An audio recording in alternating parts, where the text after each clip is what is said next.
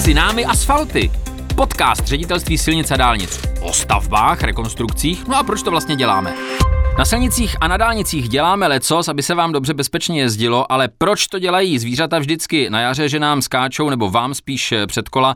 No to je velká otázka. Ono totiž vždycky na konci dubna a v květnu strašně letí nahoru počty, ale to sledujete i sami, případů sražené zvěře. Hrozně nás to mrzí, protože přeci jenom každé zvířátko je hezké zvířátko a aby se nám válelo mrtvé někde na krajnici nebo v jízdní dráze nebo na silnici první třídy nebo v Pangejdě, to se nám opravdu nechce, nicméně bohužel je to životní realita.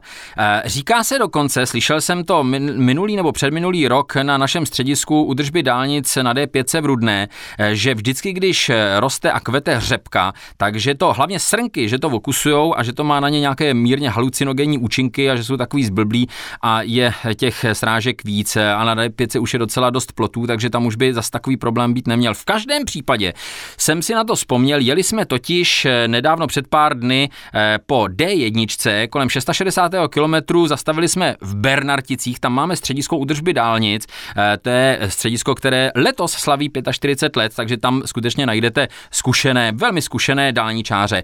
Tak jsem tam zastavil a potkali jsme tam, a znám ho kolik let, Martina Brzoně, to je náš dálničář v Bernardticích, a ptal jsem se ho právě, jak je to letos s těma srnkama a zajícema, kolik jich bylo. No tak zhruba od začátku února máme kolem 25 srnek, jednoho divočáka a 2 jezevce. Taky jsem se pana Brzoně, kolegy dálničáře, zeptal vlastně, co všechno z té dálnice sbírají. No a říkal mi, že jsou to samé lišky a zajíci, srnčí, ale taky, že se objevuje černá zvěř, teda divočáci, bohužel i drobnější, jako veverky a ptáci. Ptal jsem se, jestli je mezi tady těmi mrtvými těly zvířat i nějaká, řekněme, raritka, kterou by tam běžný řidič nečekal. A poslechněte si, co mi řekl. Je tam spoustu lišek, ještě kolikrát přejetej. Krávku jsme měli taky sraženou, není to tak dlouho. No a je to sotva pár dní, to byly zrovna na D1 v ošklivé nehodě dokonce usmrcení 2 koně. Ale to nebylo tak, že by vběhli na tu dálnici, to bylo bohužel během opravdu vážné dopravní nehody a bylo to ošklivé. S těma koňma, já se přiznám, mám je rád, špatně se mi to říká, ale bohužel 2 z těch 5 koní převážených na podvalníku to nepřežili. No, byla to nehoda na 45. kilometru D1, ale už je to pryč a snad se to nikdy opakovat nebude. V souvislosti se spoustou těch sražených zvířátek, když je v tom i větší zvěř, tak mě napadlo se zeptat, ale tak jako trošku pod čarou dálničářů, ale teda v tomhle případě pana Martina Brzoně, jestli někdo z dálničářů, není třeba myslivec nebo rovnou i řezník, jestli třeba náhodou se nedá nějaká ta uhynulá zvěřina využít. No a poslechněte si, co mi řekl. Kolikrát je to škoda, že jo, jako když to vidíte, že co mi tam činí, to jsou pěkný kusy. No musím ale přitom přiznat, že mě docela baví představa o dálničářích, který tajně někde za garáží nebo za vapkovou myčkou si někde tajně pečou srnčí narožní nebo mají kance v hrnci, ale tahle představa opravdu je naprosto lichá, protože jsem si nechal vysvětlit, že opravdu úplně všechna uhynulá zvířata, ale do jednoho bez jakékoliv výjimky, tak jdou přímo na dálnici do pytle, do našeho auta, no a potom samozřejmě to odvážíme, respektive přijíždí si proto kafilérka a je to opravdu bez výjimky. Já jsem u Ředitelství silnic a dálnic něco najezdil po střediscích a po dálnicích a opravdu nikde jsem srnčí narožní ani kance v hrnci neviděl. A to není tím, že by to přede mnou schovávali.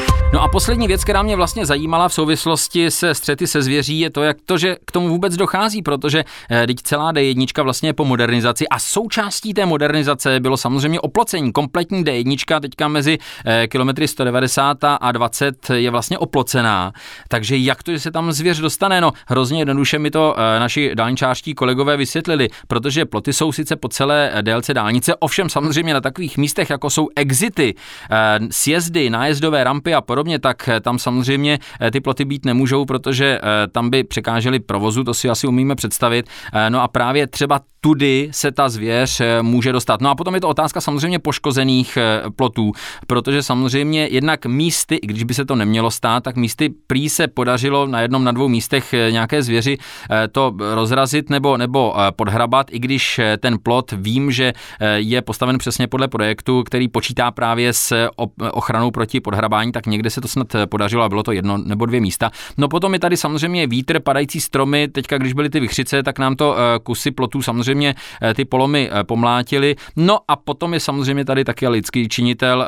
Občas se stane, že prostě někdo má potřebu ten plot přelézt nebo rošlapat, nebo mu tam vadí, nebo nevím proč. V každém případě ten plot v místech, které je vlastně svým způsobem nelogické, tak je povalený. No nicméně, na to jsme zařízení, máme na to smlouvy, rámcové smlouvy a opravujeme to hned, jak na to naši dálničáři přijdou. Takže pokud jde o počty sražené zvěře, tak teďka květen, ten je nejrizikovější z celého roku, vychází to i z celostátní statistiky, děláme pro to, co můžeme a vás moc pěkně prosíme, koukejte před sebe, ať tam nějaká ta srnka nevběhne.